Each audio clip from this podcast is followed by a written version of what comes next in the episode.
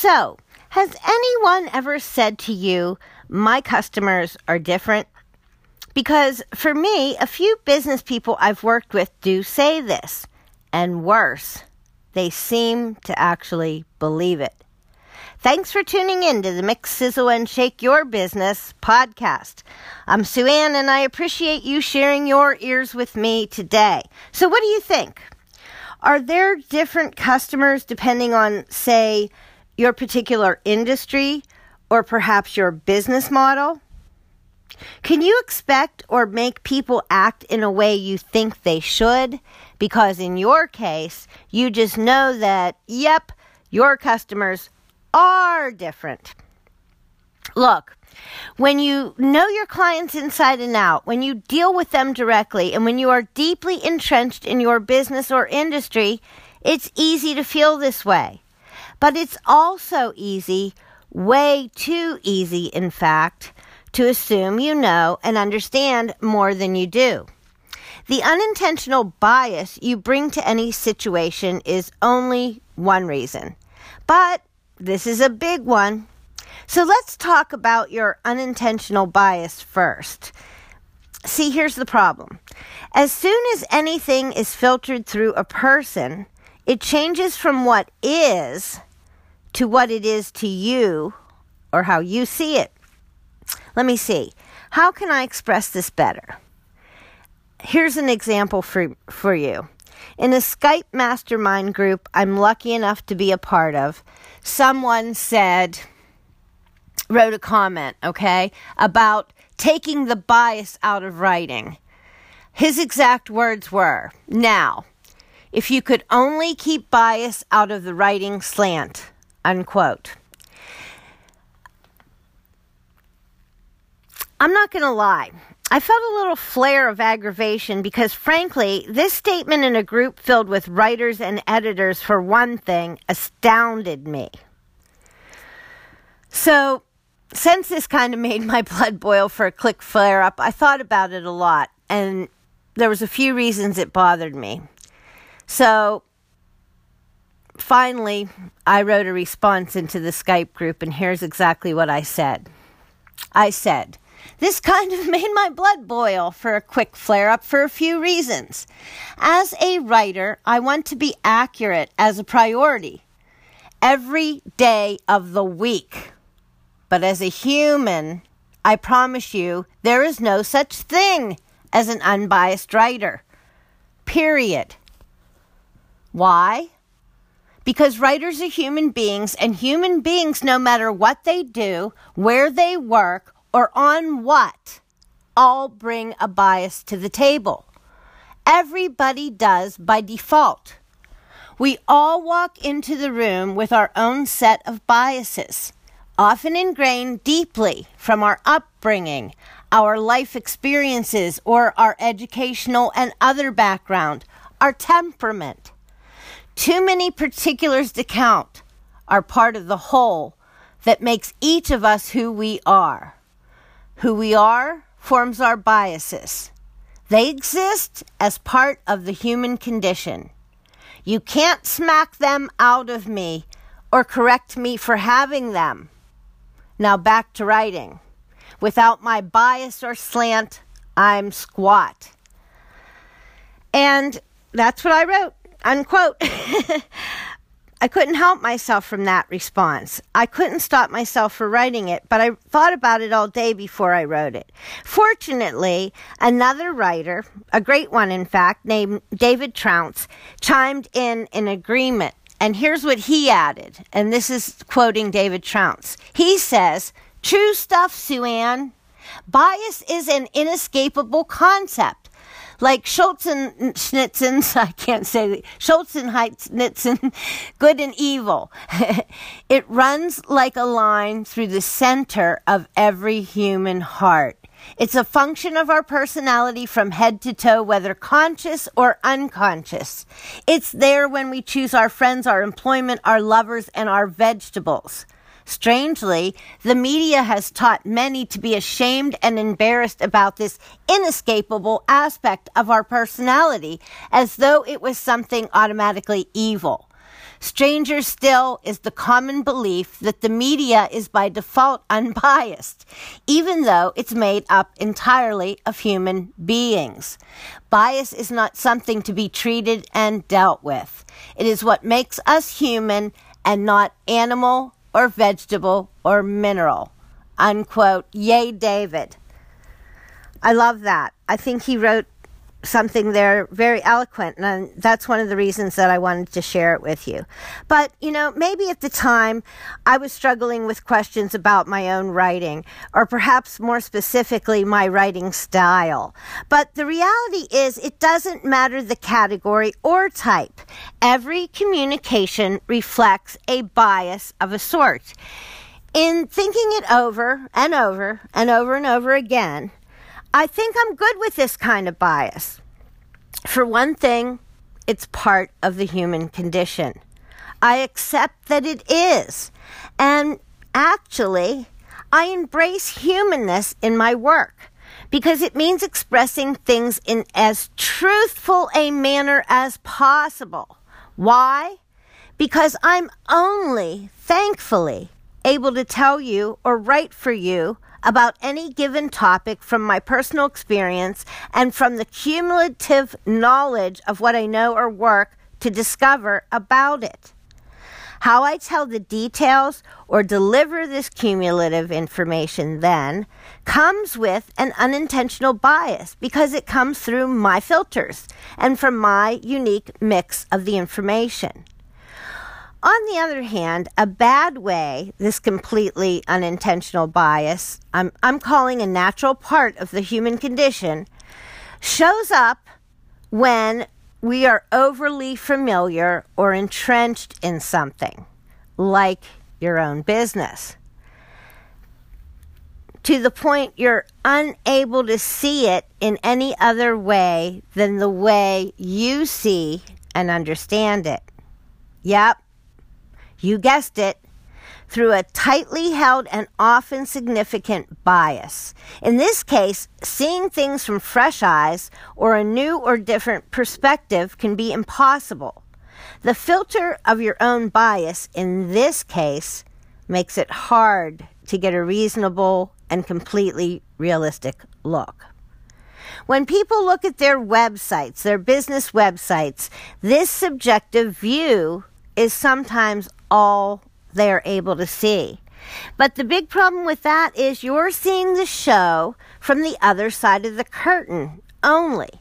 You can't step back and look with fresh eyes so you can see and feel what a new person experiencing your brand via your website may be like. Don't forget, you want your website to delight and invite. Your digital home is a reflection of your business. If it's not professional, you use, lose credibility with people quickly.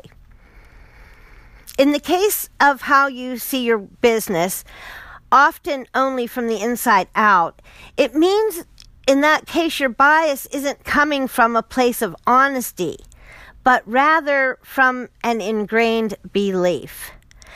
Um, okay. I'll give you, I'll explain this in another way. Here's, here's a great example that'll make it real clear for you. When I'm editing my work, or when anyone's editing their work and they've read it and they've worked on it for a month or two weeks or a day and a half straight, forty hours in a row, uh, they're deeply into their work and they've written it, they've edited it, they've edited it, and they're reading through it. And yet when they publish it, their buddies hit them up and say, uh, typo and, you know, wrong word and, you know, edit, edit. The reason is because we are so familiar with the material that when we read it, we skip over the mistakes because we know what it's supposed to say. We miss that it's supposed to say, John, I'm coming to the meeting, and it just says, John, I'm coming meeting. We knew it was supposed to have that two in there in our head, and so we glaze over the words knowing what they should be and miss these edits. Do you understand? That's a way to tie this back up to those of you. Now, let's get this back. I'm sorry. Let's tie this back up to those of you who think your customers are different. I say maybe this is another case of those little blind spots, those darned ingrained biases, part of the human condition. But these aren't really pure, because these brilliant truths are what we think we know after they're filtered through us. The business lens, then, is a tough one to break. It's like trying to change a clunky corporate culture. It's certainly not a customer-focused approach when it starts from the inside out like that, right? Or stems from only one side or one viewpoint, like, you know, from the backside of that curtain, where you don't see the production from the from the audience view, right? You only see it from the production back end. The point, well, I'm sorry to tell you, your customers aren't different. You only think they are. Don't worry. The problem isn't just your business bias. You're also not understanding something I talked about on the show before, and that's that your customers are people. And people behave consistently in particular ways. This is about behavioral science and motivational psychology. This is about understanding how people work, what makes them take action. Unless your people are not people, there are certain core drivers that make them tick. It makes that make all of us tick. You can't make them behave differently than what's innate to them, okay? Again, like bias, it's part of the human condition. Listen to the shows talking about U K Chow and his octalysis theory, and listen to the core eight drivers that he identifies that motivate people. Look, you can fight the data for how people work, how they innately operate, but you can't change the truth. Here's another example. Let's make this easy again, and let's take it off the web. Working in the catering, production, and event design business for decades, I worked with a lot, what a lot of you know as bridezillas. But bridezillas that were the most, I guess, challenging for me had nothing to do with the wedding design, the event design, the production, the party, the food, nothing like that. The big problem was trying to explain to a bride or a person planning a party, this sometimes happens in a cor- corporate setting as well, that people perform or act in a certain way. Now, in in our business, we often called them sheeple because, for example, if you set up a station-style event, everybody will stand in line even though there's nine other choices where there's no line. It's just how it works. People just gravitate to where everyone goes. That must be the place to start. You can start at nine places. Well, we'll wait and wait and stand in line here. It, it, I've seen it a million times. It's just a funny quirk about people. Unless you, you know, have to, you have to carefully plan to change that general way to, to that things will happen. Now, in the case of the bridezilla, the argument is, I want a sit-down dinner for three hundred people with five courses served and china removed and so forth in this amount of time. And there, you can only staff so much staff.